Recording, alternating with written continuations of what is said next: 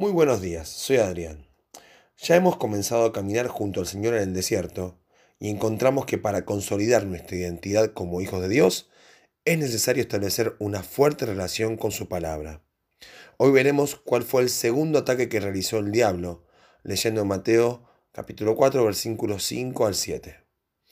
Entonces el diablo le llevó a la santa ciudad y le puso sobre el pináculo del templo y le dijo, si eres hijo de Dios, échate abajo, porque escrito está, a sus ángeles mandará acerca de ti y en sus manos te sostendrán, para que no tropieces con tu pie en piedra. Jesús le dijo, escrito está también, no tentarás al Señor tu Dios. Nuevamente el ataque se dirige hacia la identidad, si eres hijo de Dios.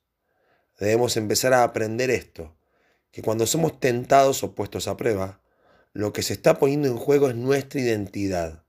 Recordemos que en medio de la prueba, cuando transitamos por el desierto, Dios está trabajando la pureza de nuestras vidas, quitando todo lo que nos debilita.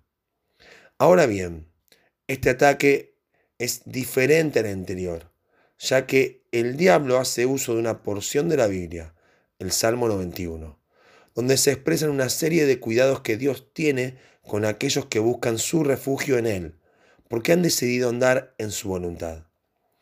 ¿Cómo entonces pudo ser esto posible? ¿Utilizó ciertamente bien la palabra de Dios el diablo? Realmente no fue así. ¿Por qué, si lo que la Biblia dice en el Salmo 91 es verdad, el Señor corrigió nuevamente a Satanás?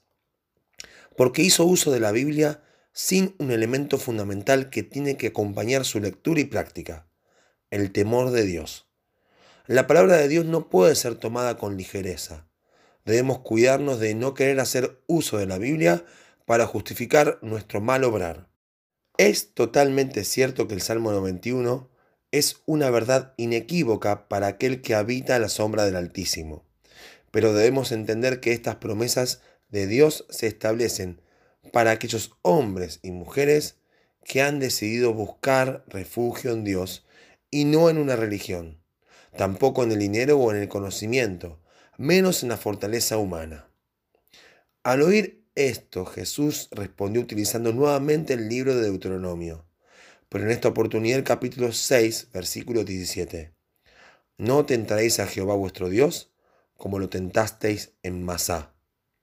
En Éxodo 17, versículos 1 al 7, se nos relata cómo el pueblo de Israel tentó a Dios dudando de su compañía y cuidado.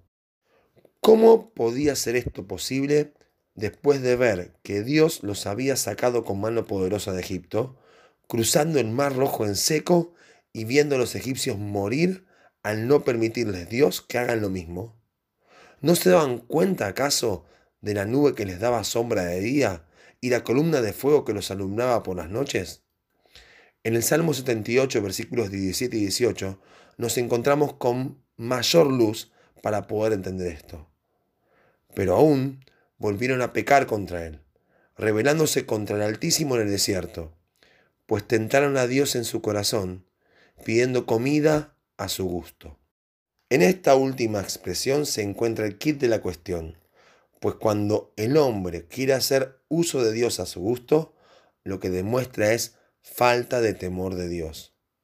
No es casualidad que el Señor haya escogido su respuesta de Deuteronomio 6, donde podemos encontrar en los versículos 2, 3 y 24 lo siguiente, para que temáis a Jehová tu Dios, guardando todos sus estatutos y sus mandamientos. O a Jehová tu Dios temerás, y a Él solo servirás.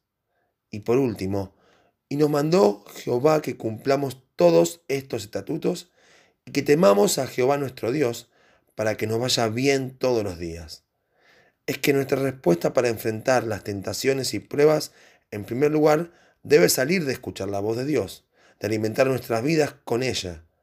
Pero en segundo lugar, de vivir en el temor de Dios y no a nuestro antojo. De buscar verdaderamente refugio a su sombra y caminar tras sus pisadas. La falta de temor de Dios es uno de los grandes problemas que vivimos hoy en día hemos querido reemplazarlo por las experiencias y los años acumulados de vida religiosa. Con el conocimiento bíblico, con una aplicación selectiva para lo que nos conviene, dejando de lado aquello que Dios nos desafía a cambiar y acomodando la Biblia a nuestro gusto.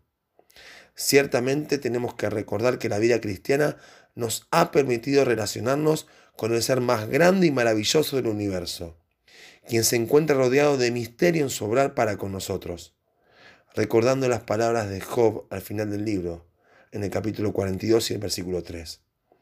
¿Quién es el que oscurece el consejo sin entendimiento? Por tanto, yo hablaba lo que no entendía, cosas demasiado maravillosas para mí que yo no comprendía. Señor, que pueda andar en tu temor. En él mi identidad se fortalece y puedo vivir tu voluntad. Que el Señor nos bendiga.